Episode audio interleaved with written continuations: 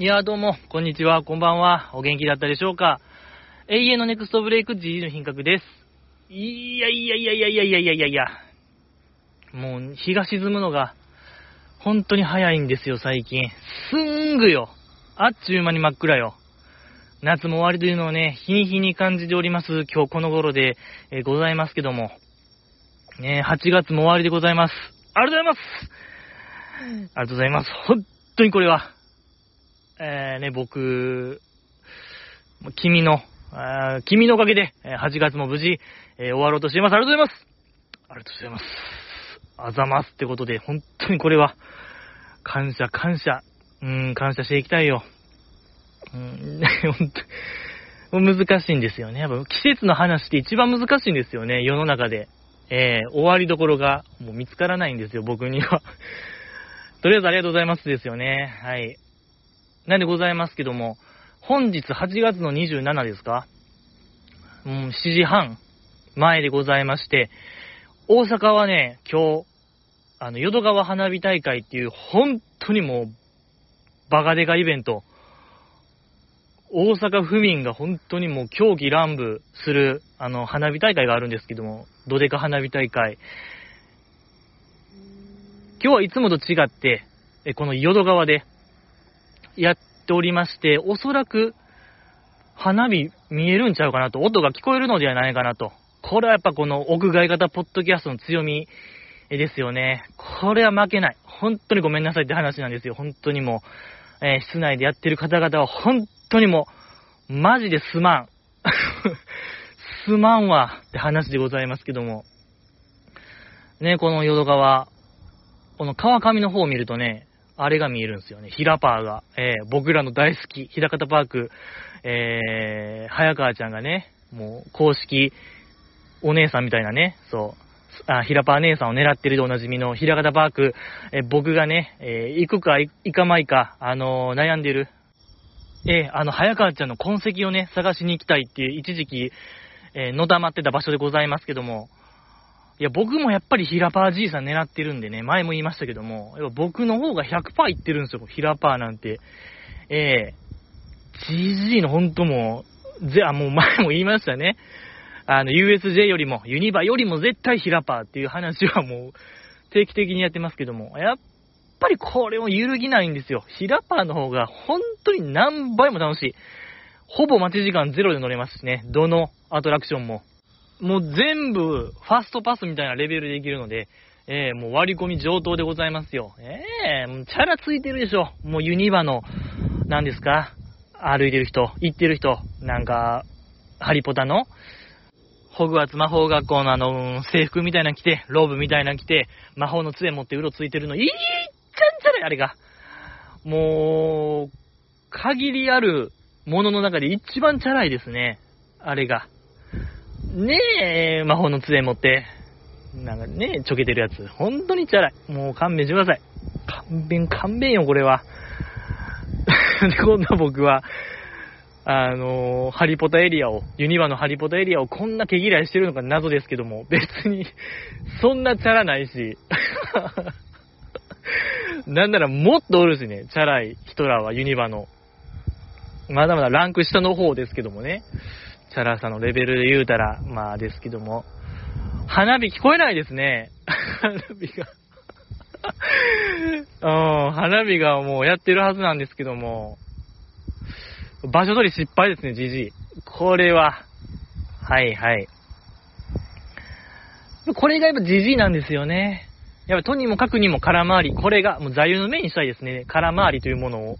はい、僕の、こう、か、あの、書書にしたためて、えー、ね、部屋に飾りたいよ。空回りってね、何をしても空回りって書きたいね。なんか、なんかこう、低層観念空回りみたいなね。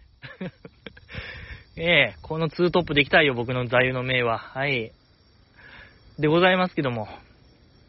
最近の乃木坂ニュースの話しましょうよ。最近の乃木坂ニュースと言いますと、あの30枚目シングル、好きというのはロックだぜの特典映像がね、発表ありましたけども、今回は5期生の個人 PV ありましたけども、それでね、いろんなニュースというか予告編がバババババッと連日、アップされてますけども、皆さんどれ好き？どれがいい感じ？ねえ、どれ？ねえ、教えてちょうだいよ。どれどれ？あー、これ花火見えるな。見えるけど、この端っこしか見えへんな、花火の。いろんなものが重なって。うーん。端っこ花火でございました。えー、あのね、打ち上げ花火、下から見るか横から見るかいう映画ありましたけども、僕端っこでした。岩井俊二さん。僕は端っこ花火でございました。ダオコさんダオコさんにも言うとこう。あの、主題歌歌ってた。あの、僕は、あの、打ち上げ花火、下から見るか横から見るかで言ったら、端っこ花火でございました。ええそういう人生、人生の品格です。ねえ、本当に。何の話でしたっけ ?5 期生の個人 PV ね。やっぱいろんな PV ありましたけども、あのー、ね、そういう王道のアイドル番組、アイドルアイドルしてる、アイドル番組っぽいやつ、奥田ゆはちゃんのやつとかね、いいです、よかったですね、とか、あのー、名前だけを見て、それを料理するっていう企画、あの子よね。あの子、バレーの子よ。ロシアの。一歩手前まで、ね。コロナで多分断念になった。あの子誰でしたっけ？ちょ、やば。ちょ、GG の本当にもう、記憶力。あの子の名前は何でしたっけ？今週の新スター乃木坂誕生のあの、軽音のふわふわタイムのりっちゃんやってた子よ。誰でしたっけあの子。えー、えーと、えー、愛知県の子ですよね。愛知県の子で、えー、ひなだに、何でしたっけ上の名前。ひなだに、うんとかひな。えー、まあ、ひなだにですよね。ひなだにの、あの、個人 PV ね、楽しそうなやつ、料理を、名前だけ見て料理するっていう。で、予告編やと、ペペロンチーノのなんかスープ版を作ろうとしたね。なかなか破天荒。なんか似合いますもんね。やっぱあの子のそういう、出たとこ勝負みたいな、すごいぽいもんね、あの子のイメージ。岡、岡本ひなさんか。危ない。危ないっていうかもうアウトですけども。岡本さんぽいあの企画は、うん、ドンピシャな企画やなと思って、いいなと思ったりとか。あとあの子よ、井上なぎちゃんか。あの子のやつもいい感じですね。エレキコミックの、八津一郎さんの、から出される大喜利のお題を答えるみたいな、千本ノックみたいなやってる感じでございましたけども、いや、できるんですか？果たしてあの子。その、何ですか？乃木坂スター誕生でも、歌、ダンス、もうほぼ毎週出てますよ、あの子が。何かしら歌って踊ってしてる、もうその高いスキルというのは、十二分に知ってて、えー、で、乃木坂工事中とかで、にゃんにゃんにゃぎーみたいな、ちょっとなんかバラエティもできますよみたいな、ぶりっ子みたいなもできますよ。みたいなに加えて、大喜利もできるとなったら、いや、これ本当にもう僕、世の中の不平等さを呪いますよ。この世は平等じゃないというか、まあ、その昔、その、福沢諭吉さんがね、人の上に人は作らずみたいな言葉を残していきましたけども、嘘つけーってなるんですよ、僕。ほんまに声を高々に、声荒げちゃう。なめんな、ふざけんなよってなっちゃうんで、あのー、ね、ほんまもうぶち割るというか、勝ち割る。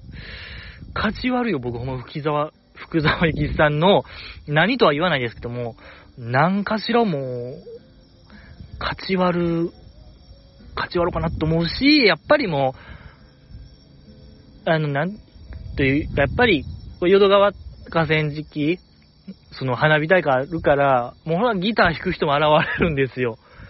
ええ、暗闇ギターもやっちゃうんですよね、みんな。うん。やっぱちょっと怖いですよね。やっぱりこう、いかんせん初めてなことでございまして、えー、この半径100メーター以内で誰かがギターを奏でてる。河川敷で、夜の、暗闇ギターをかき鳴らしてる方もやっぱいるんですよ。やっぱりこれぐらいなことって思ってください。淀川花火大会は、もうギター弾く人も現れるぐらい、もう祭りなんですよね。こんな、えー、遠く離れた場所ですよ、打ち上げ会場から。やっぱギターも弾いちゃう。知らない曲弾いちゃうんですよ。聞いたことない曲をね。でも今日はこれを BGM にしていただきたいなと思いますよね。ええー、知らない曲 何の曲なのかな？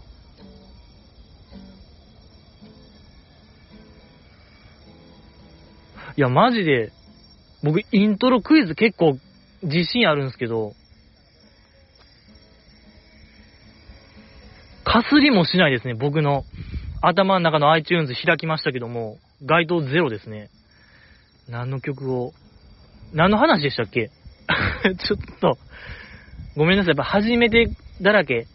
やっぱ何年やっても、もう4年とかやってますけども、慣れないですね。やっぱり外でやるというのは何かが、アクシデントみたいなものは常に起こりますね。あ、井上凪ちゃんね。井上凪ちゃんが大喜利ができるとなったら半年で何か怪しいと考えた方がいいかもしれない。ほんと陰謀論じゃないですけども。ええ何かでかいことが動いてるのかもしれない。僕はそう考えたいなと思いますね。うん。いや、でも気になりますね、そう。設定も面白そうですね。あの、井上凪ちゃんの大喜利のやつ。もう自分が卒業した体で、あの、エレキコミックのやついさんが、写真集のタイトル何やったっけ？みたいなやつですよね。卒業シングルのタイトル何やったっけ？みたいな。それに答えるみたいな企画でございましたけども、いいですね。楽しみ。楽しみでございますし。で、今回の歌物は、川崎さんですか？川崎桜さんが歌物担当してる感じでございましたけど、いい感じでしたね。ちょっとあれいい感じ。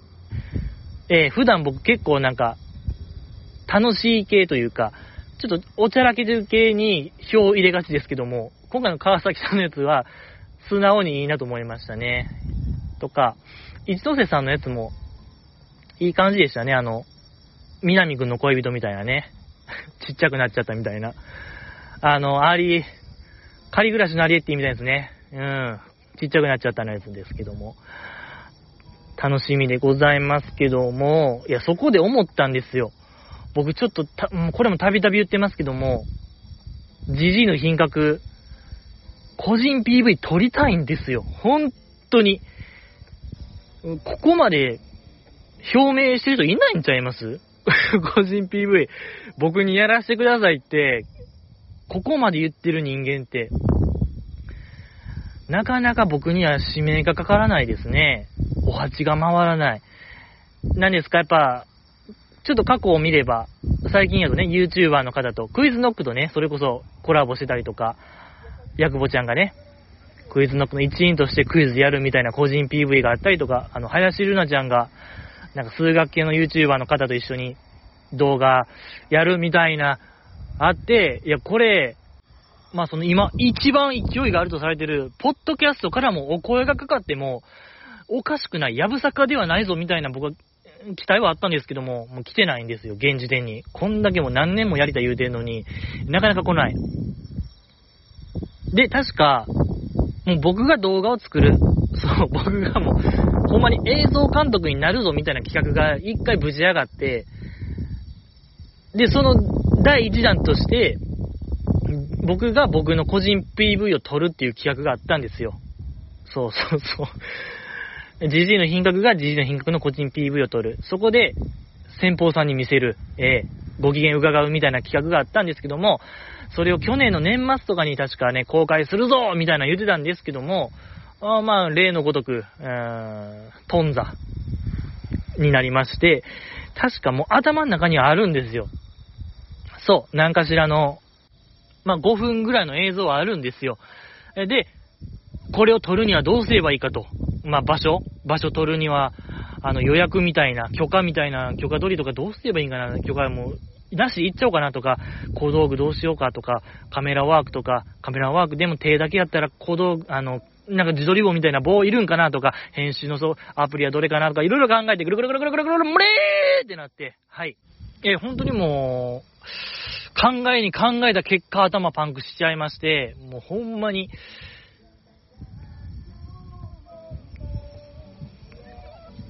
大盛り上がりでございます。ただいま。はい。淀川はもう、お、もうクライマックスですね。ライブも、佳境に入ってきてますね。この感じだと。二人いましたね。実はギターの人一人かなと思ったら、二人でハモってました。えー、そんな感じでござい、だから、ぼそうね、僕が、ちょ、また個人 PV、そう、あの、林瑠奈ちゃんが、今年大学生になったと。その映像系の大学に行った。なぜならば、まあ、映像に興味があって、ゆくゆくは、個人 PV を撮りたいと。まあ、そんな野望を語ってましたけども、これあの似たような話があって、元桃色クローバー Z の有安桃香さんが、まあその昔、メンバーを写真撮るのがめっちゃ好きで、そっから好きが高じて、実は大学に行ってましたと。で、その大学も首席で、卒業しましたみたいな逸話があるんですけども、あの時期ののももクロってとんでもなかったですよ、もう勢いが。ええー、もう国立競技場とかでライブしてた時期でしょ。あのー、解体する、解体する前でしたっけ？まあ、あの、あ、解体する前か。新国立なる前の、もうギリギリの国立競技場ライブとかやってたあの時期、で、それも首席で合格ですから、いや、あんなトップアイドルが、首席で合格、その、普通に大学行ってたっていう話がもう、すごすぎて、ほんまにもう、逸話中の逸話、ほんま神話に近い、ほんまかいなっていうレベルの話なんですけども、やっぱそのセンス爆破させるんですかね、林ちゃんも。えー、同じ学校なんですかね。そういう、確か有安さんが日本大学の芸術学部とか卒業やったと思うんですけど、どうなんでしょうかね。後輩とかになるんでしょうかね。うん、気になるところでございますけども。爆笑問題もね、確か日本大学でございましたけども。いや、もう関係ないですけどね。とか、なんでの、あ、だからそこで僕が映像魂ひげついたんですよ。この林ちゃんに触発されて、やっぱ僕も、もうたびたび、個人 PV 撮りたいってね、さっきも言いましたけども、火がついて、やっぱこんなもう、小娘には僕負けてられないなと。もうほんま林潰し観光したいなと。林潰しというか、もうどっちが早く個人 PV 撮るのか、本当にこれも競争ですよ。GG と林ちゃんの。うん。ってことで、企画いたします。で、その企画を、年末年始大晦日にやらせていただきます。あの、このポッドキャストと大晦日の話はちょっと、もうはしょりますけども、まあ、とにかく僕は大晦日が大好き。それだけ。以上ってことで。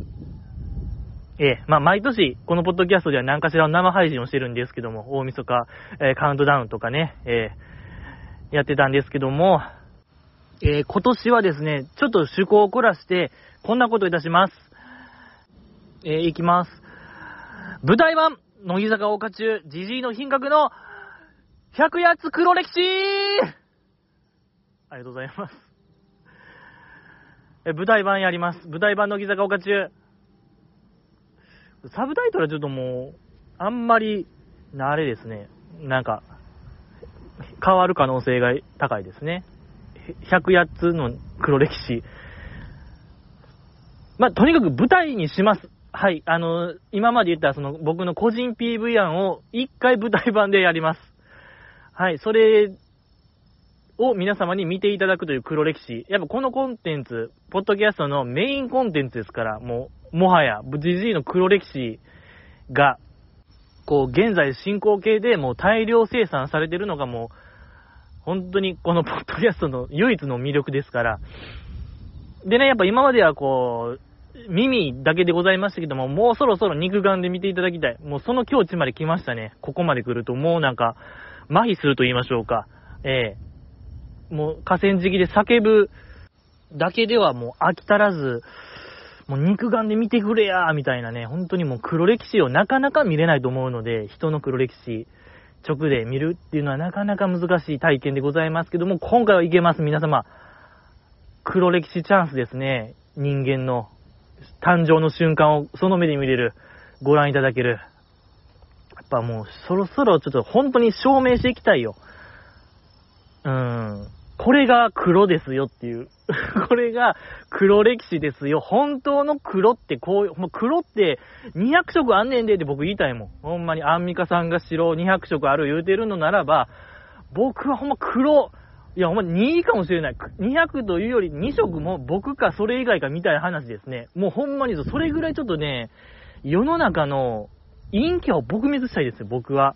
僕ほど陰な人間を前にして、なぜそんな私、僕、いけてないですよ、みたいな話をするのか、許せない、僕は。ほんと、僕より、暗い顔する人間が許せないですね。こんな陰な人間やのに。ちょっともうそこですね。ちょっと、あまりにもちょっと乃木坂とかけ離れてましたね。いやいや、まあ、ちゃんと、乃木坂要素も、ふんだんにそれはありますよ。ちょっとなんか、陰が陰が、黒が黒がにちょっと今走りすぎましたけども、いや、本当にもうエンタメの全てが入ってると思ってください。もう、笑いあり、涙あり、ハラハラドキドキ、あもう歌って踊って飛び跳ねて、なんでしょうか。あの、問題提起。この 問題提起とか、えー、価値観揺さぶる、えー、ラスト5分は大どんでん返し、もう全てがあります。はい。エンターテインメントを乃木坂ベースでやるというね、これはちょっともうね、見ていただきたいなと思うんですけども、いかんせん、お金ですよ。これは、マネーマネーマネーでございますけども、やっぱ場所借りてやるので、場所代が必要なんですけども、これである程度、行くよっていう、ある、なんか、確証みたいなものがないと僕も動けない感じでございまして、皆様のカンパがないと、この企画はできないんですよね。そこ、だからみんなが手挙げてほしい。もう、行けたら行くでも OK にしましょう。はい。だからね、行けたら行くは行かないの印ですよみたいなのありますけども、僕はもう来るとカウントしますから、はい。できたら意思表明してほしいなと思います。そこですよ。そこですよね。うん。アンギャしますか？ちょっと本当に、各、ポッドキャストアンギャして、寒波募るという方法しかないような気するんですよね。このポッドキャスト聞いてる人はもう、片手で済む人数しか聞いてないので、そうなんですよね。うん。各、何ですか、ポッドキャストのほんま人気トップ100、1から100まで全部もう行くみたいな、なんとかして、えー、PR したいぐらい、マジ必死こかな、絶対できないんですよね、この企画って。そこなんすよね。いや、だからちょっと何かしらのあれを考えたいですよね。そうそう。いや、そう、会場もいっぱい考えて、値段だけ見たら、これ京セラドームも可能なんですよ、皆様。そうそう、あの、何？キックスターターっていうんですか、ああいう。クラウドファンディングみたいな感じで募って募っての最終目標はもう京セラドームなんですよ、僕。京セラドームを抑えたいですね。京セラドーム公演。えー、やりたいなと思う感じでございます。まあ、ほんと数万からですよね。数万から。京セラドームが10万円いかないぐらいで2時間借りれるので、そこ最終目標したいですね。京セラドーム公演。はい。やっぱ、そういう、あれ欲しいでしょ。なんかね、箔つけたいもんね。箔つけたいなと思います。そんな感じでございますか。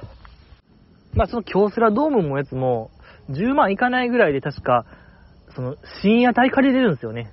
深夜12時から深夜2時までとか、誰が、誰が来れんねんっていう、あの、むちゃくちゃな時間になっちゃうんですけどね。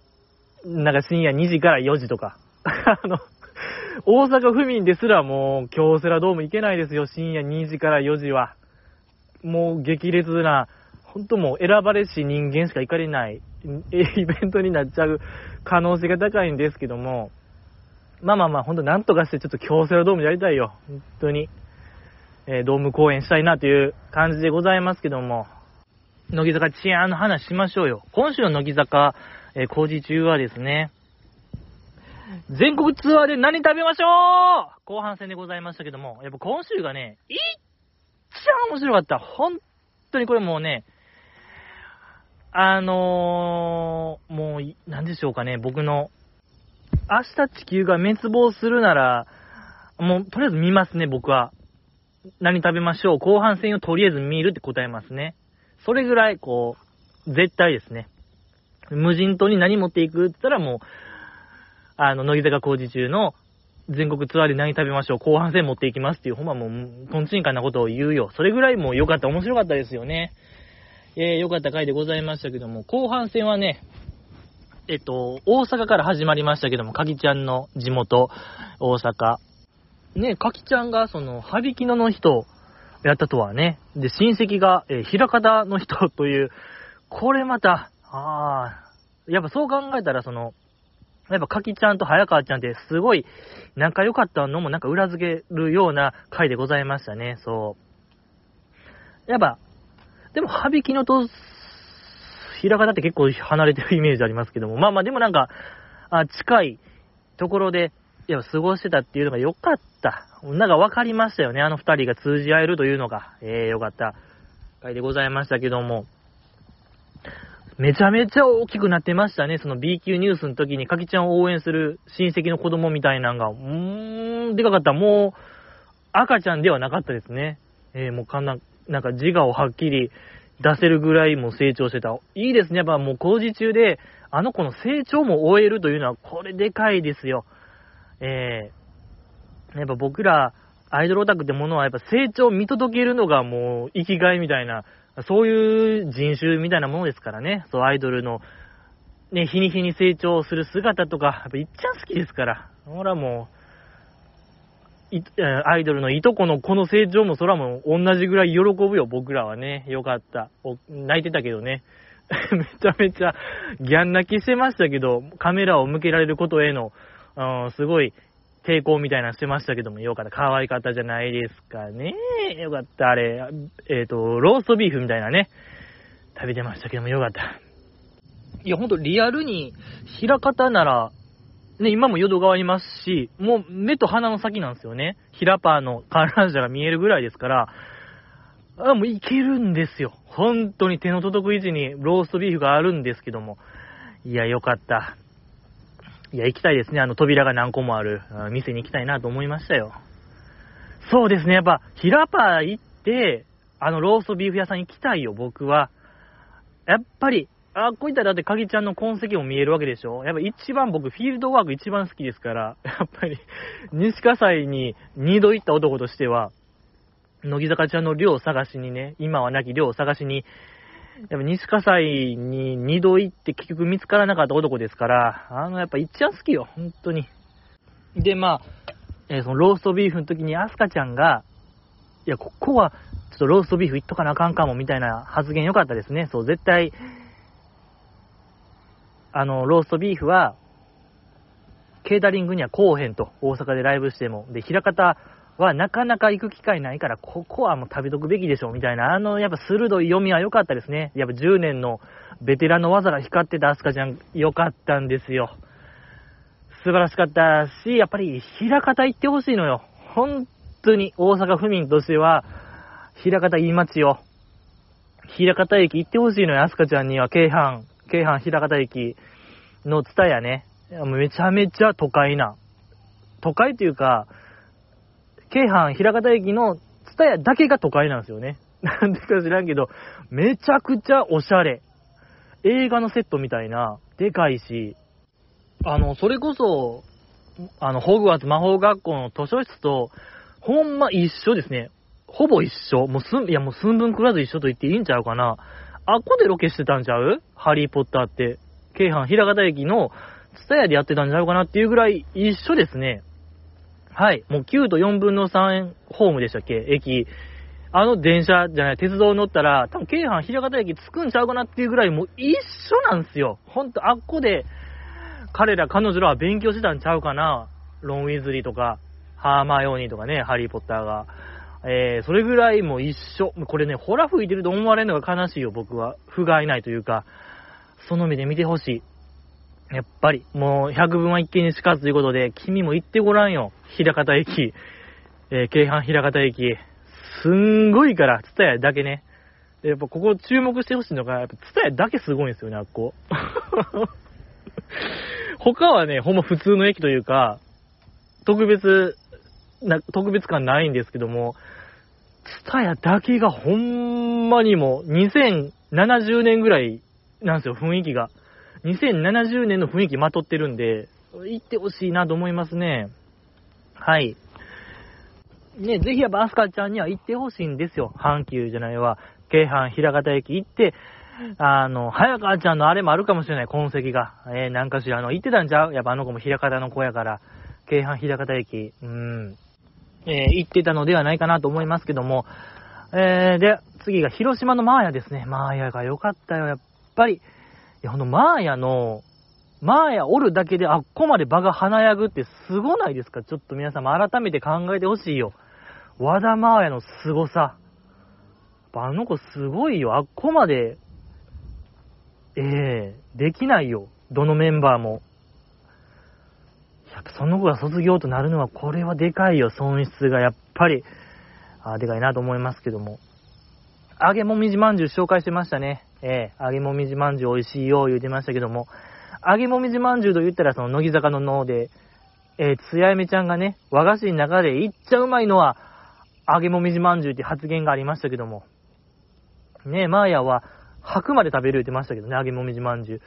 つやめちゃんも白まで食べたんでしょうかね。そう、あの、ツアーで広島行って、いっぱい揚げもみじまんじゅう食べたっていう話してましたけども。ねえ、結構白まで食べてほしいなと思いますね。美味しいんですか？僕はちょっとこう、もみじまんじゅう未経験者なんで、そないうまいもんなんですか？もみじまんじゅう。を、まあ、それを揚げたやつ。まあ、まんじゅうでしょ？言うても、まんじゅうを揚げたやつで、備えじゃないんですか？と、えー、僕はちょっと意義を唱えたいなと思うんですけども、アンテナショップ行って買おうかな。ね、広島の揚げ、なんか、もみじまんじゅう。いや、なんぼのもんじゃいでちょっと気持ちあるんすけどね。いや、でも、ね、やっぱこれも百分は一見にしかずですよね。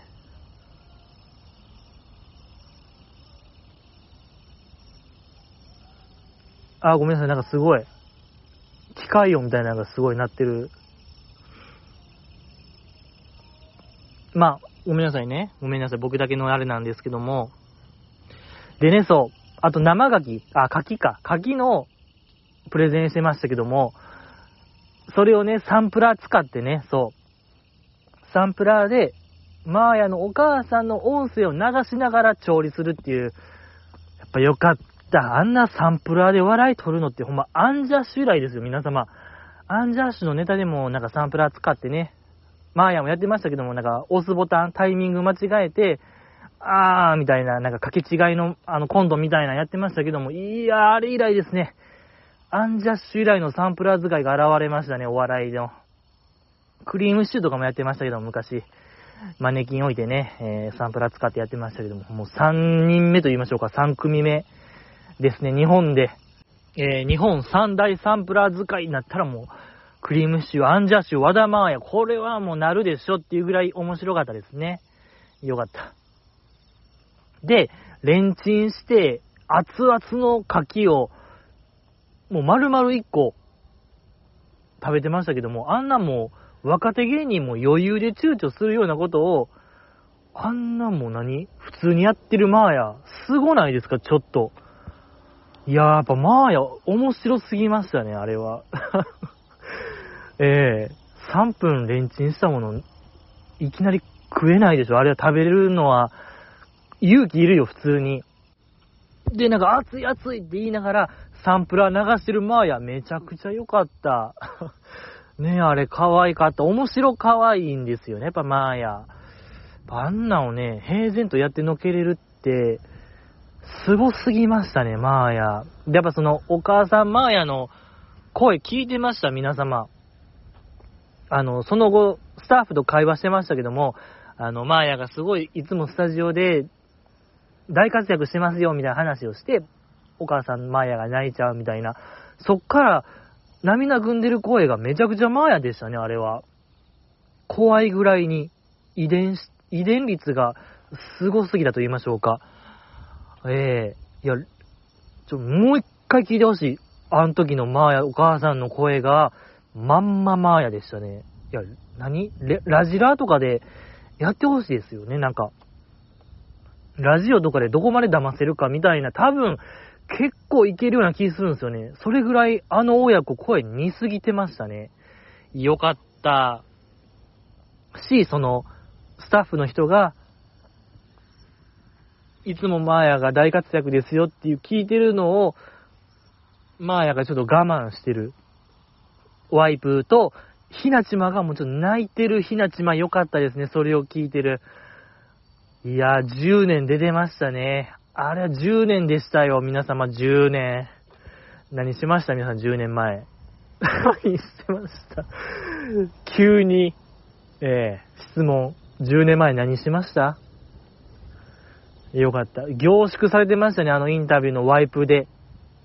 あんなちっちゃい画面でも全てが凝縮、凝縮されてるのよかった。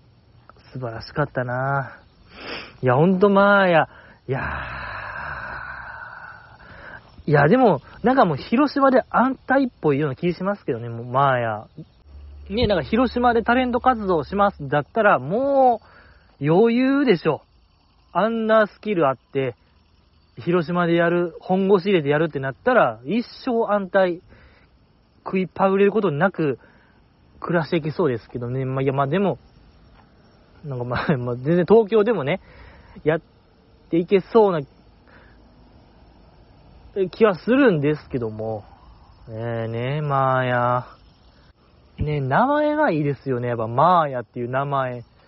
ひらがなマーヤ。うん。名前史上僕、相当好きかもしれないですね。マーヤ。なんでひらがなマーヤなんやろうって、すごい、たびたび考えますね、僕は。いや、いいですね、マーヤ。いや、それでこう、ツイッターにも書いたんですけども、僕、その私立恵比寿中学がすごい大好きで、その中でも、安本彩香ちゃんをすごい応援してるんですよ。出席番号5番ね。緑。緑の安本彩香ちゃん。で、その子がレギュラーやってた NHK で R の法則っていう番組があるんですけども、それを見返したら、マーヤも同じ時期にレギュラーやったんですよね。そう、それ知らんくて、あ、こんな繋がりが実はあったんやと。で、年齢も一緒なんですよ。マーヤと安本さんって、えー、に、今年24。まあ、ユミキ世代ですよね。ユミキちゃんとかと同じ。いや、これ考えたんですけど、安本さんももう中学生ぐらいから芸能活動始まってて、小学生かなまあ、だいぶ幼い頃から芸能活動してて、これひょっとしたらやっぱ高校とかも芸能人学校進学してる可能性が十分高いんですよ。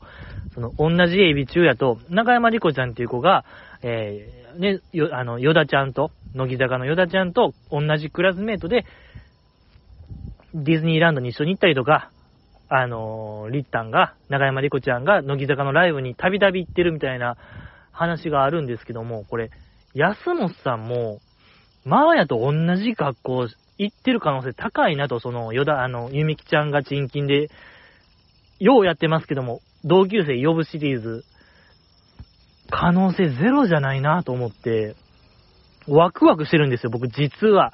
ユミキちゃん、もうそろそろ言ってくれへんかなと。そう、同じ年、同じ学校行ってるんちゃうかなって思うんですけどね。これどうなんでしょうか。そう、安本さんも東京出身ですし、十二分にあるんですよ、可能性は。いや、来てほしいなぁ。ないですかね。全くその、安本さんの学校情報がないんですよね、ブログとかで。とにかく学校馴染まれへんかったみたいな話しかないんで、可能性は低いですけども、僕はその、希望は持ってるんでね、ゆみきちゃんなんとか言ってほしいなと思いますね。そう、東京女子流のね、あの子とかも、えー、同級生やったみたいなんで、サプライズゲストありましたけども、ね、ずんなとか、まあや、安本やがこれ激アツなんですけどね。とか、アイアイとかもね、そう、広田愛香ちゃん、まあもうエビ中の話はいいですけども、いや、楽しみ。ね、エビ中は今絶賛オーディション終わりましたけどもね、誰が、あ最後選ばれるのかめちゃくちゃ楽しみでございますけどもね、いや、皆様ぜひ見てほしいのよ。ほんとに。ニコニコ生放送でアーカイブ残ってるので、有料会員やったら、あの、1ヶ月見れるので1ヶ月以内なら、ぜひ見てほしい。めちゃくちゃヤクボちゃんっぽい子おるので皆様、これヤクボちゃんっぽい子、ね、好きでしょ。ゆうかちゃんね、確かゆうかって子が、めちゃ、もう本人も自覚してるぐらいですから、そう、ニコ生のコメントとかで、ヤクボちゃん似てるみたいなコメント読んで、あ、そうなんすよ、みたいな。よう言われるんですよ、みたいな。そう、ドルオタでね、そう。ねえ、見てほしい。誰が残るんでしょうかっていう話をしたいですね。まだ僕、途中なんですけども、そう、その、オーディション合宿っていうのやってて、3泊4日で、ニコ生でやってて、その、垂れ流しなんですよね。映像がとにかく、なんか、レッスン風景とか、なんかご飯食べてる映像とか、すべてを流してる。で、だから、もう1日10時間ぐらいやって、とんでもない。で、3泊4日なんで、もうボリュームが半端じゃないんですよね、あれ。で、もそんなん見てたら、もう、全員受かってほしいという気持ちに素直になるんですよね、やっぱり。いや、誰が言う、ね、入るのか本当に楽しみ。なんですけども、やっぱ僕まだ途中しか見れてないので、これ全部見たらちょっと話しましょうよ。本当に。乃木坂、大花中言うてますけども、もう、エビ中の本当に誰が受かるのか、真剣に考えたい、僕は。そう、さっき言ったそのゆうかちゃんもめちゃくちゃいい子なんですよね、あの子。正直僕は入ってほしいのよ、あの子。ねえ、よかった。ブラスバンド部出身のね。今ブラスバンド部。いいんですよ。っていう話でございましたけども、工事中に戻りますけども、乃木坂工事中に。えっ、ー、と、最後、ヨダちゃんがね、福岡県、やっぱ鹿の島を背負って出てました。フルフルというパン屋さん。ガイドブックにも載ってなさそうな、ほんと。載ってるんですかね？でもなんかおしゃれな感じです。だから載ってそうですね。そこの明太フランスがうまいぞっていう。確かにめちゃくちゃうまそうですね、あの明太フランス。パリッパリですよね、あれ。あれ、なんであんなパリパリなんですか？あんな、だって福岡から東京まで輸送してるんでしょ？フランスパン。なんであんなパリパリなんですか？あんな、もう謎、もうフルフルの本当にもう技術がすごすぎますね、あれ。美味しそうでしたね。で、お母さんがロケ行ってましたけども、フルフル。店内入った時から、なんでか知らんけども、縦画面になって、それまでは横画面で、お店の雰囲気とかをレポートしてたんですけども、その店の外にあるブランコ取って、あ、これが勇気が幼い頃乗ってたブランコで、みたいな説明した後、店内入った瞬間縦画面。やっぱりあれはもうフランスパンは縦ですよ、縦長ですよっていうのを表したくてやっぱもう縦画面にしたという、こう、ヨダちゃんのお母さんの本当にもう演出と言いましょうか。趣向を凝らした演出やなと僕は思って、本当素晴らしかったですね。本当、だから、あれをすることによって見てる人も本当もうフランスパンのモードになるというか、フランスパンの下になる、そういう狙いがあったのではないかなと僕は思いましたね。ヨダちゃんのお母さんよかったのよ、あれ。素晴らしかった。あんなやっぱカリカリサクサクなパンってあるんですね、世の中に。いや、僕も好きなんですよ、あんなフランスパンシリーズ。あるじゃないですか、僕あの、ガーリックフランスがもうとにかく好きで。いや、ほんと日本でもトップランカーちゃうかな、僕。フランスパンのガーリックソースのやつ。異常ですよ、僕。ほんと、もう、うん、異常ですね。あれに対する愛情。もう、あれに取り憑かれてると言っていいぐらい、ちょっともう、あれ見たらちょっともう止まらないんですよ、僕。自分のキャパ超えるぐらい買っちゃうんで、胃袋のキャパ超えるぐらい。あるだけ買うみたいな。あの、マイケル・ジャクソンみたいになっちゃうんですよ。あの時だけ。this one, this one 言って多分、買い物しましたけども。あんなノリで買っちゃうんですよね。よかった。で、えー、最近できた鹿の島ステーキ、紹介してましたね。肉最強伝説っていう店、また攻めた名前。肉最強伝説。あの、僕の好きなね、私立恵比寿中学が、あの、スターダースト所属でね、えっと、桃色クローバー Z やら、いろんなあるんですけども、その中で、超ときめき宣伝部っていうグループがありましてね、その中でも、トゥモロー最強説っていう曲がありますけども、それ以来ですね、肉最強伝説、やっぱり、時戦でしたね。よかった。強引すぎましたね。ちょっと喋ってて思いましたけども、肉最強伝説とトゥモロー最強説はちょっともう、あんまりでしたね。まあまあまあ。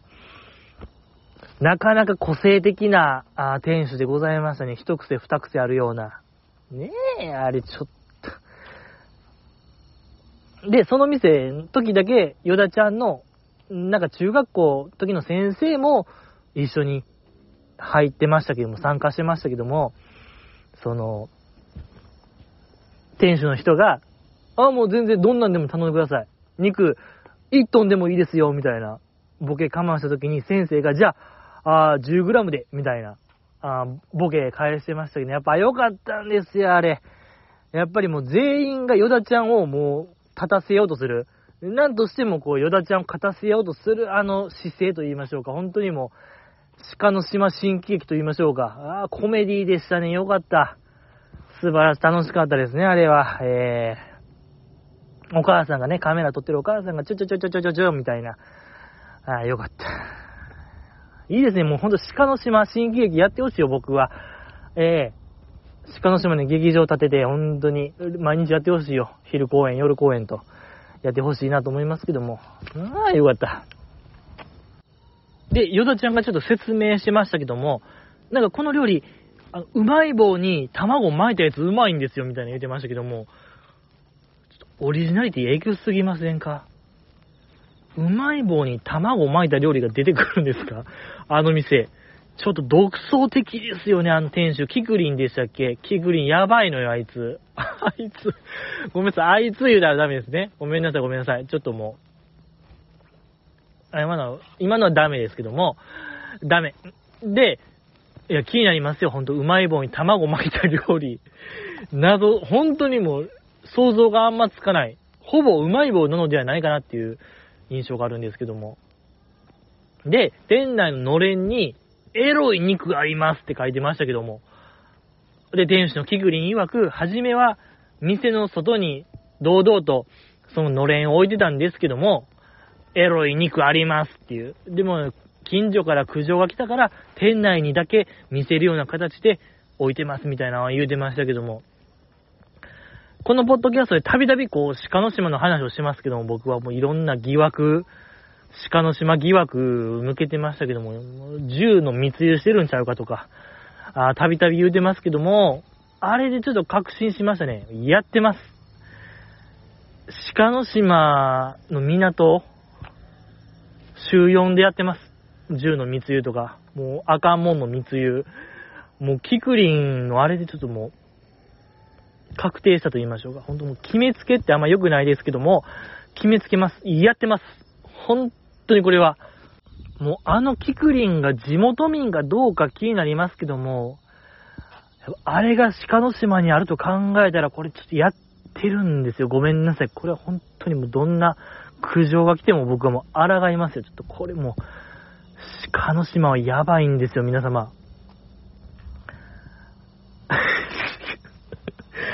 えー、僕はちょっとこれ唱えていきたいですね。鹿の島はやばい。えー、だけ言っときます。よかった。ね、美味しそうな肉でございましたね。秘伝のソースで、えー、ステーキを食べる。いいじゃないですか。食べたいよ、僕も。うーん、よかった。でね、結局選ばれたんが、えー、ヨダちゃんの福岡、選ばれてましたけども、やっぱ強かったですよね。やっぱフランスパン。明太フランスと肉最強伝説のツートップ。はあ、強い。いや、でも僕は、正直、北海道でしたね。僕の中では。ね、あの、半緑でしたっけ？鶏を揚げたやつとか、なんかじゃがいも揚げたやつとか。え、よかったんですけども。やり直しを求めたいよ、僕は本当最新、上国上国で、本当これもやり直しを求めたいですけども。えー、ね、言うたところでね、僕の本当、僕の意見は本当石ころの意見なんで、なんともならないんですけども。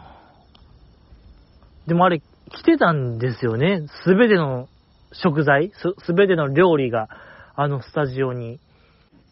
ああいうのって、その、衛生面とか輸送ってどうやってたんですかね気になるところでございますけども。だってあんな札幌から揚げ鶏みたいなの届いても、味どうやねんって思いますけどね。そこまで加味してのあれちゃいます？ええー、揚げ物不利ですよ、あれちょっと思いましたけど、あの企画。札幌不利やな札幌、うーん。やり直しを求めますけども、まあまあまあ。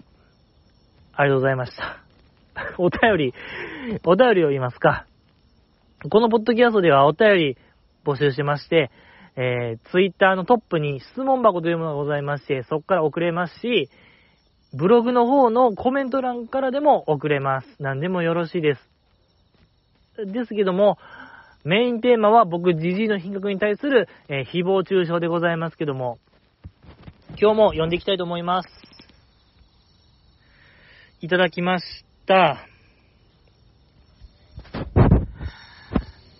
切な少女、30枚目シングルのフォーメーション、センターライン固めたなぁ。丸々丸ぐらい固めたなぁ。1列目、カッキーセンター。2列目、秋元キャップと梅沢副キャップ。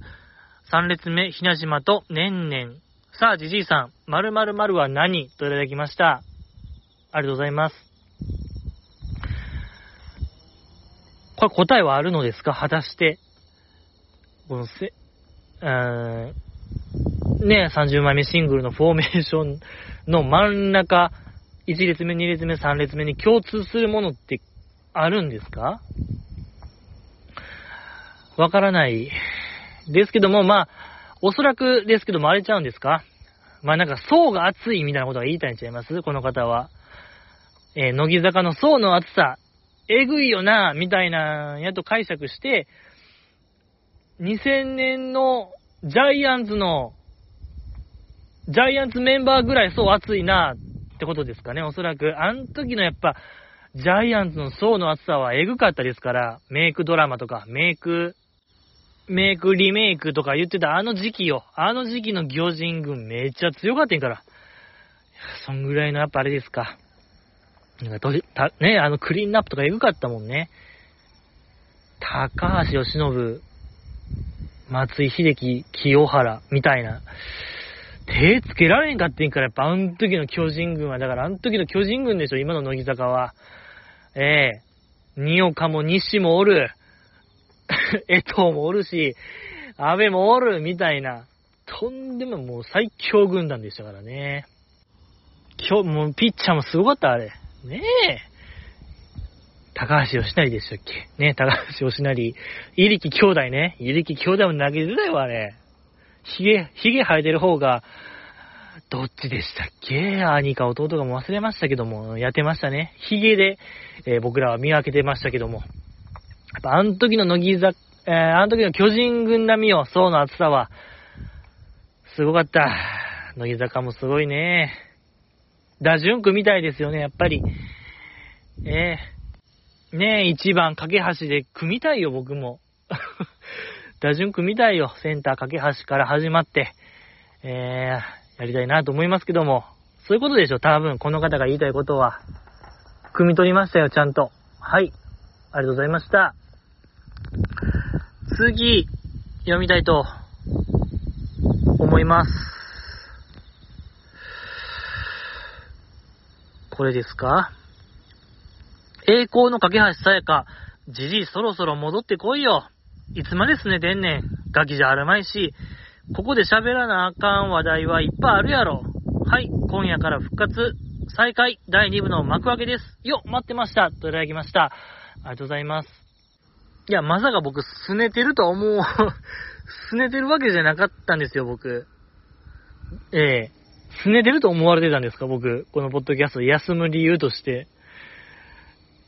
いや、ちょっと見当違いも肌々しいと言いましょうか。拗ねてるわけじゃなかったんですよ、僕は。はい。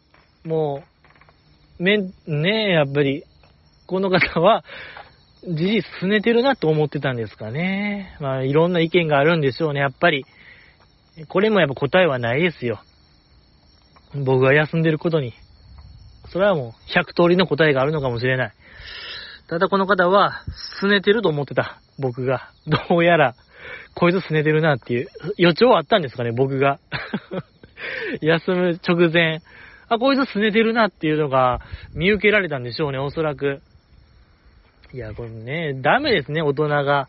拗ねてたら。やっぱり、拗ねおじゃあるまいし、本当に、骨川家、骨川ファミリーやと思われたんですかね、僕も。ああ。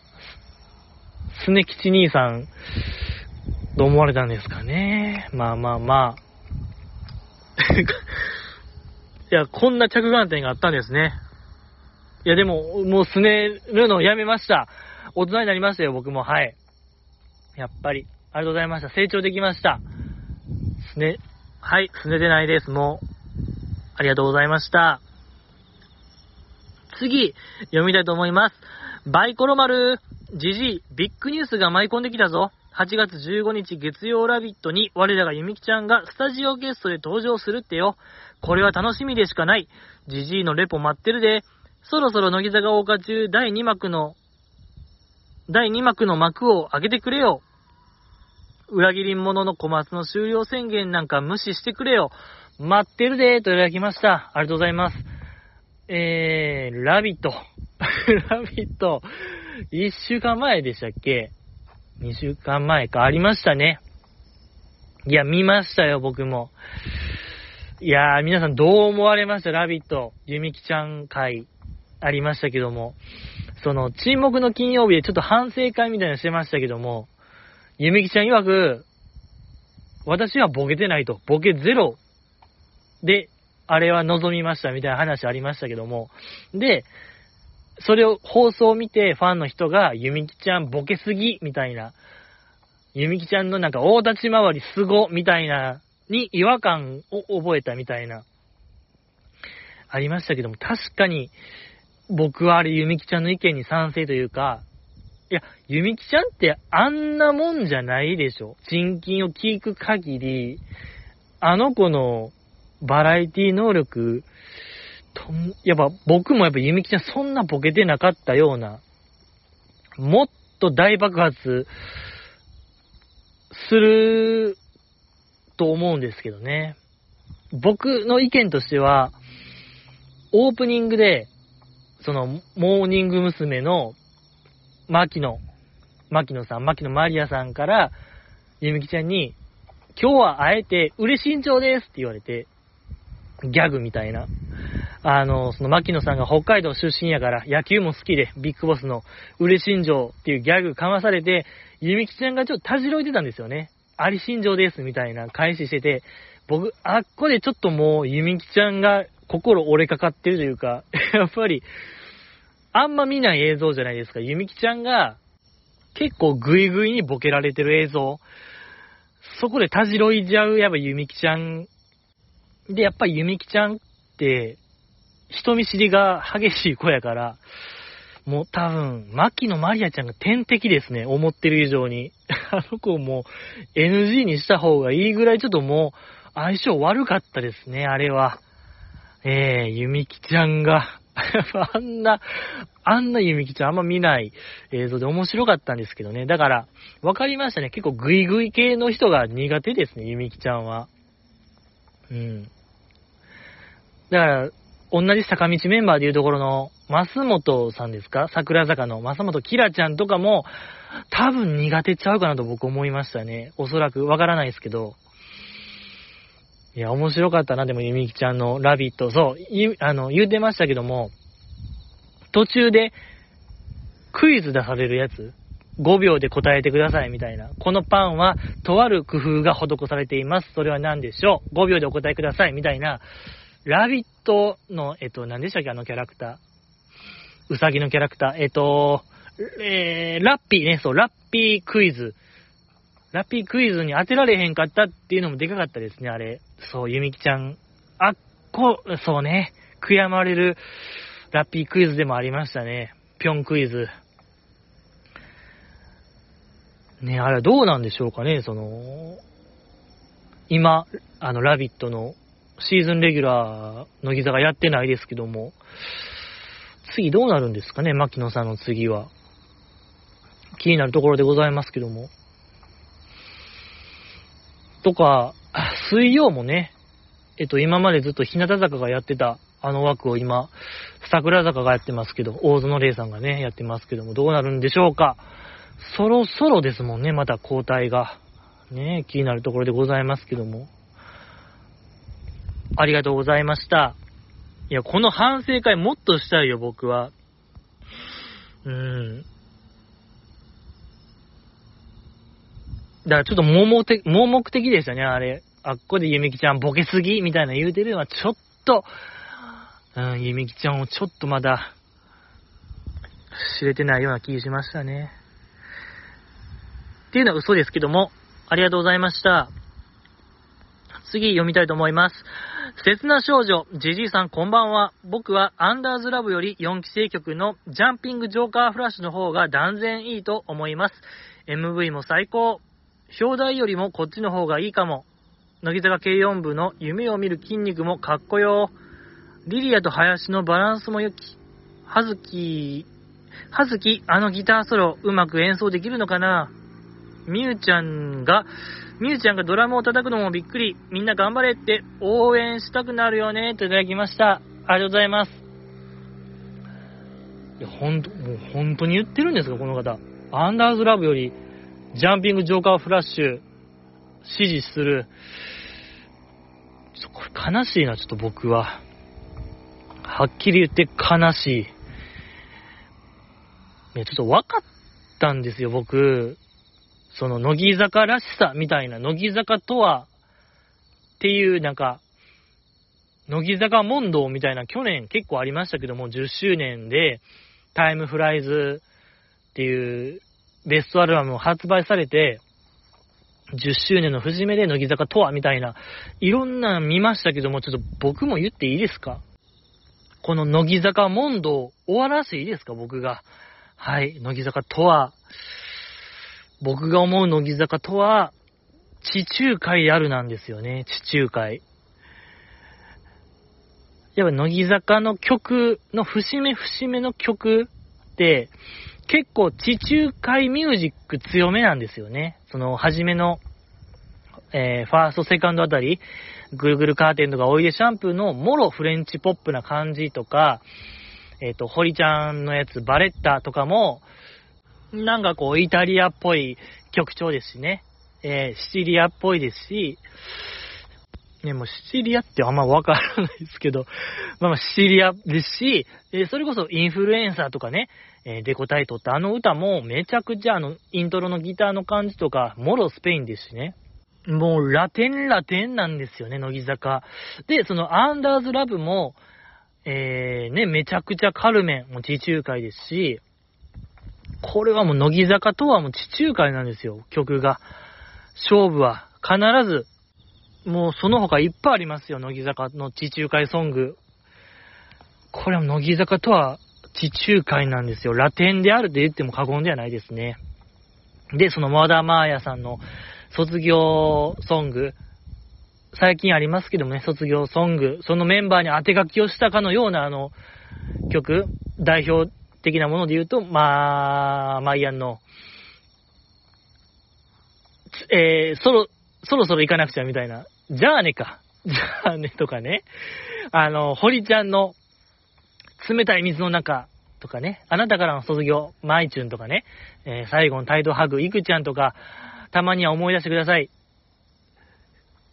桜キャップとか、まあ、えー、忘れないといい、忘れないといいな。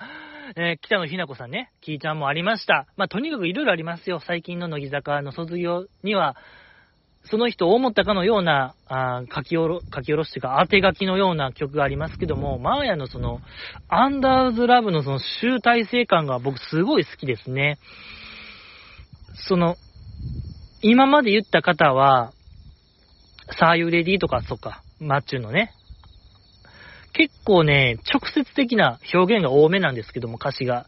けど、このアンダーズラブは割と、こう、比喩的表現、強め、かつやっぱその、マーヤプラス、アンダー、とは、みたいな、あの、答えみたいなのが出てて、僕すごい好きなんですよね。アンダーっていう曲ありますけども、あのー、アンダーですよね、あれ。僕が あれも相当好きですね。あれ、だ、アンダー2ですよね。逃げ水でしたっけ？逃げ水のアンダー曲やでしたっけ？アンダー。あれやっぱ最新版、2022番、2022年バージョンとしてのアンダーズラブ。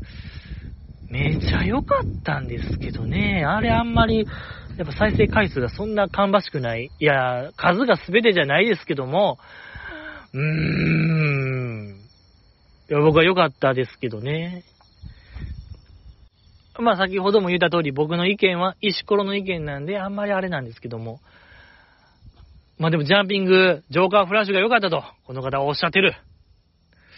いや、あの曲は、なんかツアーで完成する曲になんちゃうかなと僕は思いましたね。その曲、聴く限り、その、仲良し私たちの合言葉はジャンピングフラッシュみたいな曲でしょなんですけどもね、ちょっとなんか最初の、へへへーみたいな、あれがちょっとあんま揃ってなかったんですよね、曲聴く限り。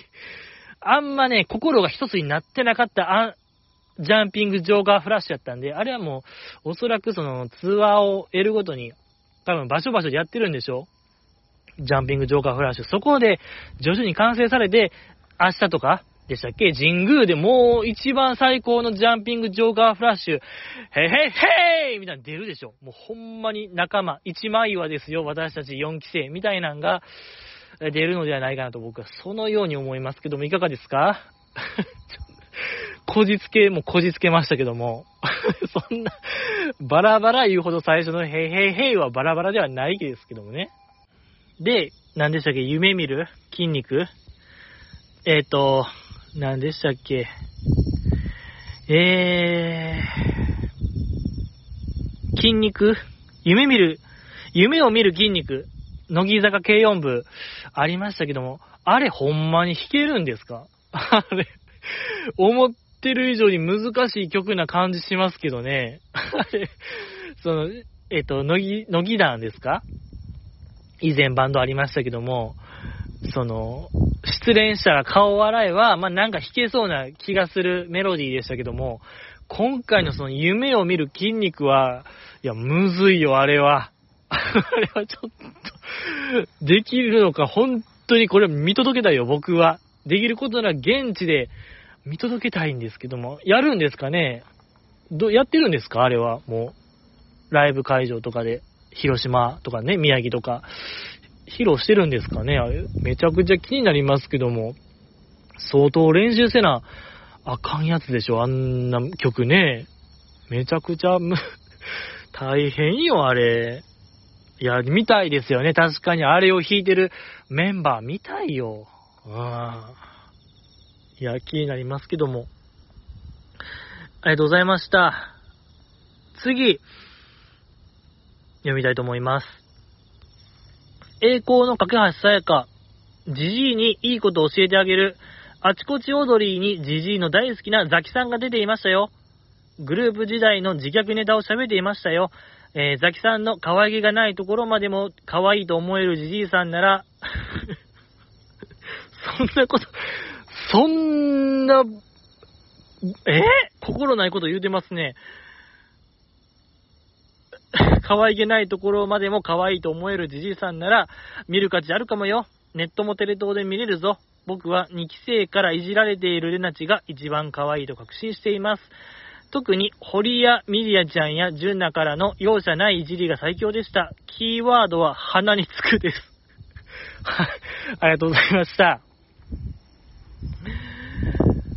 いや、もうそんなこと言われてたんですか？ザキさん。いや、僕もそんなこと言ってたんですか？可愛げないところが好きとか。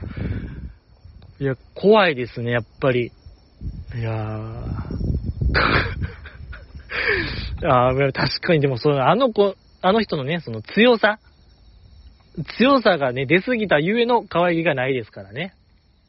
そうそう、ほんと今の世相をね、表している、そういう、男はじょ、えー、男は度胸、女は愛嬌をもう捨てた。あれはもう古いよっていうのを体現してる人ですから、本当にもう強さの象徴ですからね。ザキさんが。あちこち踊り見ましたよ、僕。拝見しました。いやー、でね、ザキさんとトロサーモンがゲストでね、ずっともうほぼトロサーモンのターンでしたね、あれは。なかなか、ザキさんには順番回ってこなかったですね。で、とにかくその、オードリーの若林さんがザキさんに、卒業後は、もう個人事務所を作ってくれというあの、推しは面白かったですね。強く推してたんは。で、やっぱ漫才でもなかったですね。で、ザキさん言うてましたけども、まあ、佐久間さんの時も言うてましたけども、えー、私は卒業した後何も決まってないと。所属する場所が。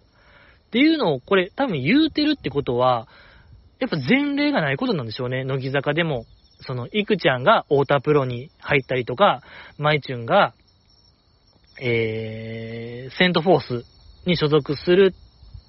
やっぱあれっておそらくもう、卒業前から決まっていたことなんでしょうね。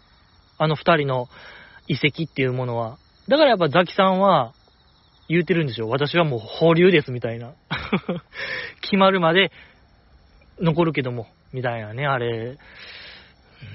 どうにかなら、あれ何なんでしょうかね。絶対でも他の事務所は手を挙げてるはずでしょ。ね、マイチュンも複数の事務所と話し合って、なんかフィーリングが合うセントフォースに入った。まあ、ほんま、いわゆる野球でいうところの FA 宣言が行われたわけでしょアイドル内での。ザキさんを挙げる会社は多いはずなんですけどね、間違いなく、やっぱあんな野心家、なかなか見ないですから、とかやっぱザキさんがね、結構食いっぱぐれることの心配みたいな、えらいしてますけど、多分なんか、なんか大丈夫なような気もしますけどね、あっこまで向上心がある人間は。で、やっぱあちこち踊りでおもろかったんが、そのアイドルって結構仲良しグルーブみたいなの作るけど、私は一回もそこに入れることはなかったみたいな。悲しすぎる話ありましたけどね。いや、面白すぎましたね、あの話は。いやー、よかった。とかね、スタジオにも年に1、2回、歌番組も、もうほぼゼロ言ってましたもんね。紅白以外はもう出られへんみたいな。いや、よかったなやっぱそう考えたら、その、堀ちゃんの卒業コンサートの時に、ザキさんが、堀ちゃんに向けて、初めて私が、まあ、その、初めて外泊したんは、堀ちゃんの家です、みたいな言うてましたけども、やっぱあの言葉の重さみたいなの感じましたね。あちこち踊り見たら。やっぱあれはもう、とんでもない出来事だったんでしょうね。ザキさんからの人生って考えたら、もうあれはもう一大イベントよ、本当に。えー、いや、気になりますね。今のザキさんと堀ちゃんの関係。で、このお便り曰く、いじられているレナジが一番可愛いと確信しています。特に堀やえー、ミリアちゃんやジュンナからの容赦ないいじり。キーワードは鼻につく。いや、これ、そんないじりされてるんですか、これ。とんでもない。鼻につくって言われてた。いや、これだって、堀ちゃんもおるってことは、結構前から言われてるってことでしょ。いつ言われたんですかね、この鼻につくって言われてたのは。気になりますよね。いや、やっぱそう考えたら、やっぱ2期生のね、中、やっぱいいですね。うん。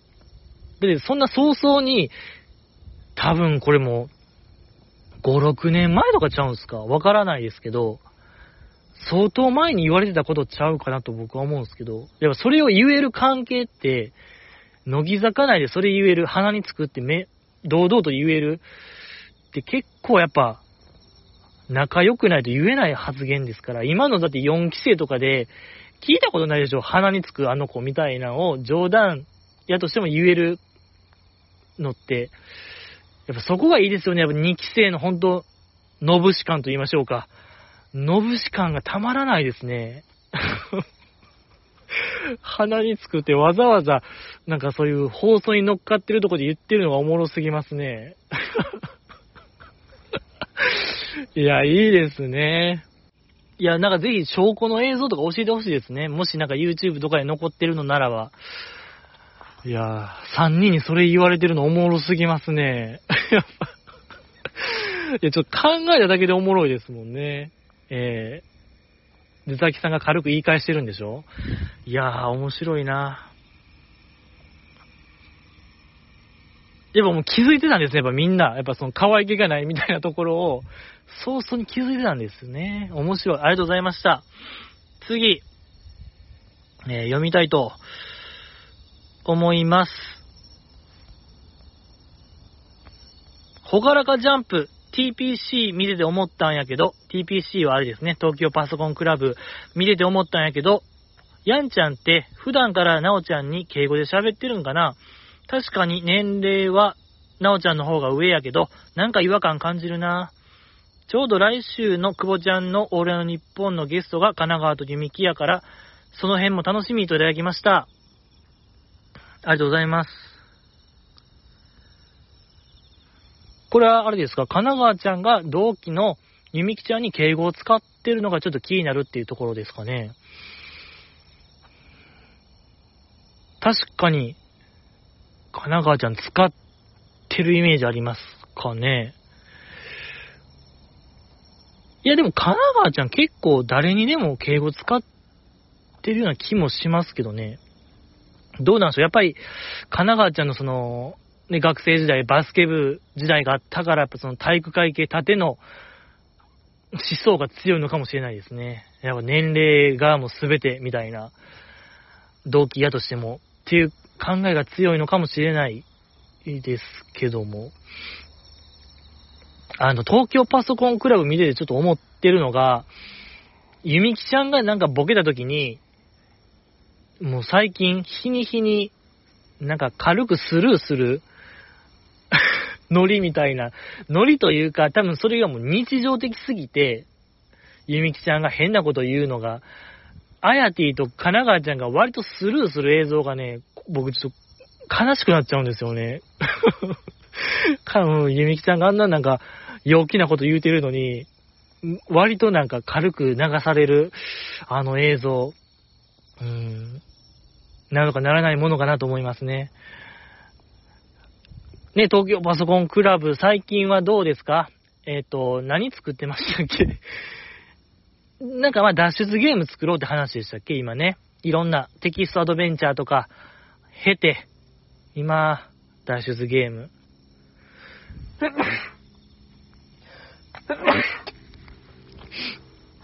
もうくしゃみ出たら終わりなんですよ。これごめんなさい。もうくしゃみ出たら、うん、もう、なチンベルというか、チンチンみたいな、終わりですみたいな合図なんで、あの、ファミレスのレジ前に置いてるあのベルですよね。もう、店員呼ぶときの、ベベーンって押す感じなんで、もう終わりですね。はい。お会計でっていうあれなんで まあ、でもなんかあの番組見てて、すごいそのテキストアドベンチャーとか、僕らでもちょっと頑張ったら作れそうな気があしますね。とか、乃木坂でも、なんか面白そうなのが作れそうな気配はしますね。ほんと、ルート分岐と、写真と文章だけで、どうとでもなる感じですから、あっこをもう、ね、突き進める、まあもうその感じに進んでますけども、いいですね。もう、あっこ、とにかく完成されてほしいですね。楽しいやつを。うん。楽しみ。ほんま、ゆみきちゃんじゃないわ。あの、かぎちゃんのイラストとか、池田てれさちゃんの、とか、井上なぎちゃんのイラストもバンバン使って、なんか、ちゃんとした、そういうゲーム作ってほしいなと思いますけどね。えー、とか、あやティの最近覚醒目まぐるしいですよね。東京パソコンクラブの。いい感じでございますけども。とかやっぱ飲み込みがえぐいですね、乃木坂ちゃんの、ああいうプログラミングの。その前勉強したことをちゃんと、あの、ふくあの、覚えてるやつ。なんか、当たり判定の、あれ、なんでしたっけ ?2D コライダーみたいな。2D コライダーすぐポンと出るみたいな。ね、すごいですね、あれ。ねえ、よかった。けどやっぱちょっとやっぱもう、ゆみきちゃん頼りすぎる面も、ちょっとなんか、悲しいですね、あれ。なんか前、もんじゃ屋さん行って、で、その店は、もんじゃを店員さんが焼いてくれる店なんですけども、なんか、神奈川ちゃんと、あやてぃは店員さんが焼いてくれて、なんかゆみきちゃんだけ自分で焼いてくださいみたいな。あのノリちょっと悲しくなかったですか？あんなゆみきちゃんにボケ、ボケというか全任せするのはちょっとなんか酷というか、で、ほんまに、ゆみきちゃんボケることなく、もんじゃ完成させてましたけど、黙々と、ね、立ってもんじゃ作ってる映像ありましたけども、あれちょっと悲しかったな。ぁで、まあ、やっぱあの番組がいいのは、ちょっとやっぱ、乃木坂ちゃんがプログラミングで、なんかちゃんとできたら、スタッフの人が、だ、なんかめっちゃでかい拍手するのいいですね、あれ。あれが救いですよ、あの番組の。ええー、めっちゃ、ほんまにもええ、ね、バチバチバチバチバチバチバチってほんと拍手。高速拍手するのがいいですね。ありがとうございました。次、読みたいと思います。えっと、今までが、ブログのコメントでございましたけども、次からは、ツイッターの質問箱でございますけども、読みたいと思います。身長157センチ、体重40キロの23歳の女の子と、身長188センチ、体重97キロの22歳の男の子が、10キロ、えー、10キロ走で競争したら、どんな感じで決着がつくと思いますか？といただきました。ありがとうございます。できんです。これも高速できんです。出ましたね。これ怖すぎるのよ。もう、本当にこれは、ここで間違いないですか？送り先。な、なんですかこれ？体重と身長並べて10キロ走で競争したらどんな感じで決着つくと思いますか？だから、この身長188センチ、97キロの22歳の男の子が、それは10キロ走ったらもう、膝爆発でしょ。はい、膝のもう軟骨すりひれ、すり切れて、もう、ほんとグルコサミン不足で終わり。もう走れないですっていう感じちゃいます？知らないんですよ、こんな。一回でも言いましたか、僕は。なんか、そんな話。わからん。駅伝がどうとか言ったなら、ちょっとまだしも、急にこの、怖いのよ、この数学の問題みたいな。157センチ、90、なんか40キロの23歳の男の子と、みたいな、10キロ走ったらどうなるか、怖いのよ。ちょっとこれごめんなさい。激コアメール。本当に、これはもう本コアでしたね。はい。本当にあった怖い話。本当、岩子出島、岩子出島、本コアごじ切りせな、あかんメールでございました。お焚き上げですね。はい。できることならお焚き上げしたいメール、義母愛子さんに、もうすべてを任せたいメールでございましたね。ありがとうございました。次、読みたいと思います。乃木坂ってたまに、えー、衣装の下から黒いパンツ見えてますが大丈夫なんですかね？と焼きました。できんです。はい。もう、連チャン、連チャンできん出ました。これも低層観念ですね。何を聞いてた？この方。僕がもう毎週毎週口酸っぱく言ってますよ。低層観念の厳しさ。うん、もう低層関連塔みたいな作りたいもん、政党みたいな。そっから、本当に国税に打って出たいぐらい僕はもう低層関連には厳しいんですよ。その人を前にして、乃木坂ってたまに衣装の下から黒いパンツ見えてますが大丈夫なんですかねは、おい、知らない。大丈夫じゃない。大丈夫じゃないよ。はい。目をそらしてください。君は。そういう場面に出くわい、出くわしそうになったら、テレビ消すか、あの、もう目をそらしてください。僕からのお願いです。約束してください。二度と見ないでください。衣装の下を。絶対に見ないでください。約束で、これは本当もう、男と男の約束でよろしくお願いします。次読みたいと思います。これは、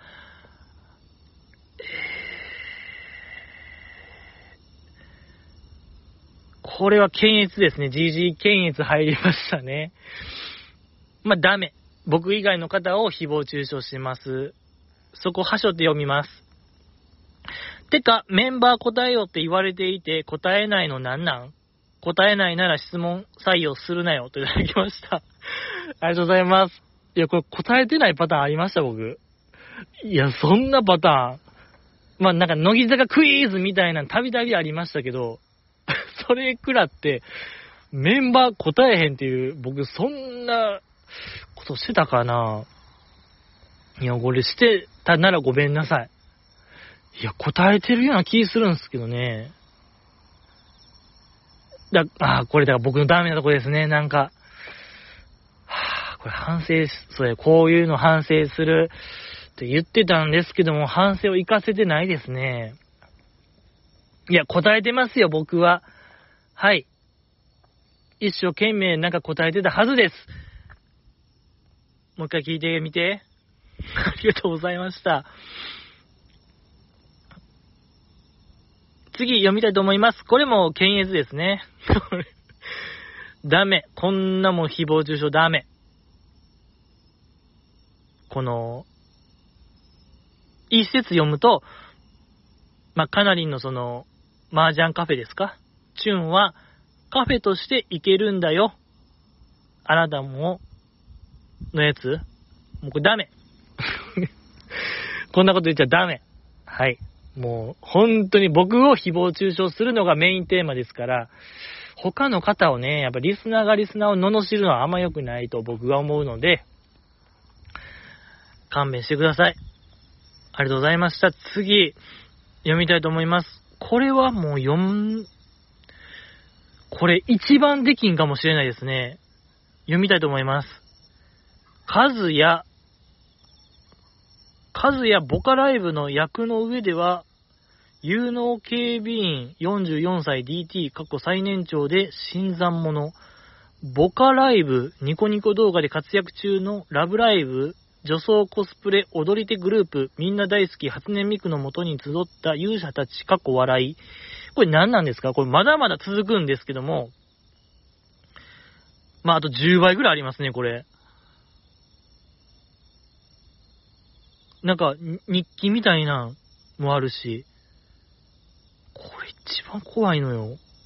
うわ、怖い怖い怖い怖い怖い。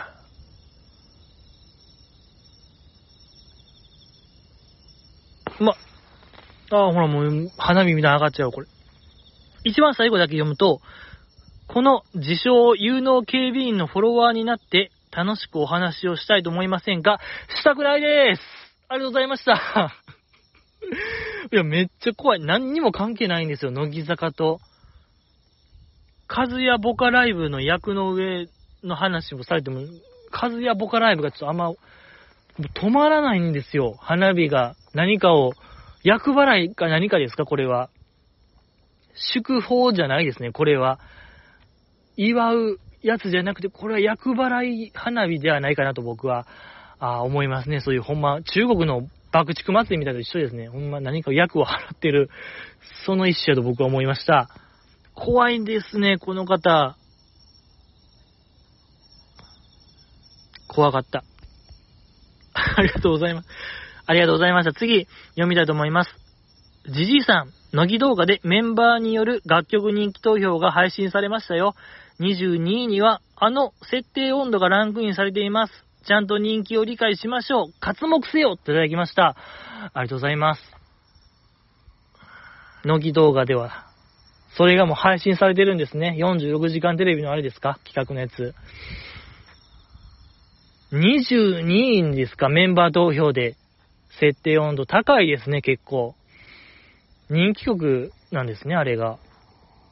うん、まあ、このポッドキャストは本当に、このポッドキャストだけじゃないんですが、こんな乃木坂の設定温度を追ってる、こう、注目してるものって、このポッドキャストぐらいかなと僕は思うんですけども、だ本当僕の不勉強、極まりなかったってことでよろしいですか？本当にこれ、これはごめんなさい。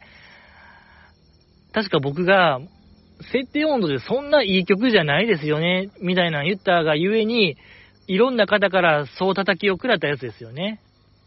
でもメンバーも22、これ21位とか23位が気になりますね。何やったんでしょう。そこでジャッジしたいな。やっぱ上下3位ぐらいみたいですね。うん、18位から25位ぐらいのランキングで、なんかこう、ジャッジしたいなと思いました。でも22位高いですね。夏のツアーとかでもやってるんですか？やっぱ夏ですから、ね、それこそもう設定温度日和でしょ、今が。このね、夏のツアー。神宮とかやるんですか？神宮言うて、あの、設定温度の神、あの、神宮じゃないわ。イントロが流れるんですか？あの、ピロピロピロピロみたいなピアノの、あの音、流れてみんなが一列になって歌って踊るんですか？あれ。みたいもんですね。なんでこんな喧嘩売ってる風なんですか？よくわからないですけども。いや、いい曲ですよね。そう、あの人は、なんか暑がりやから寒がりやからみたいなね。えー、私は寒いとか暑いとか言うてる歌ね。そんなことしてたら、もう秋になるみたいな歌でございましたけども。もう秋ですよね。いや、これメンバー投票で22、これ誰が投票したんですかね？ちょ、そこも詳しく知りたいな。誰？や、ほんまなんてちょっと聞きたいな、僕。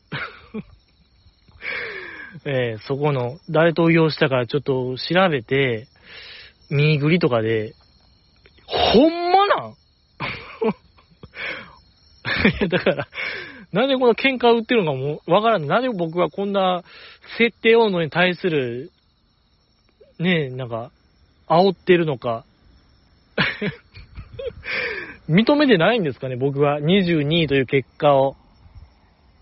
ねえ。いや、だって22ってことはもう、だって、絶対セットリスト入ってますよ。そんな、乃木坂のね、夏のツアーとかやったら。ですけども、あ、そういえば、デンちゃんがね、そういえば、最近ブログで設定温度の話してましたね。デンちゃんをしてるんですかねこの設定、あの、投票したんですかね設定温度。ぽいななんか。ブログでも上げてたから、設定温度の季節って確か。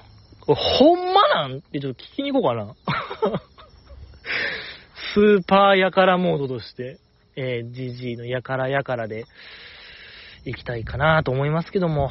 ありがとうございました。今週は以上でございますかちょっと質問箱の方が荒れてますね。とんでもない荒れ方をしてます。もう無法地帯となってますね。ほぼ。検閲検閲でちょっと、ハートフル、ピースフルでいきたいなと思います。今週は以上でございますね。ありがとうございました。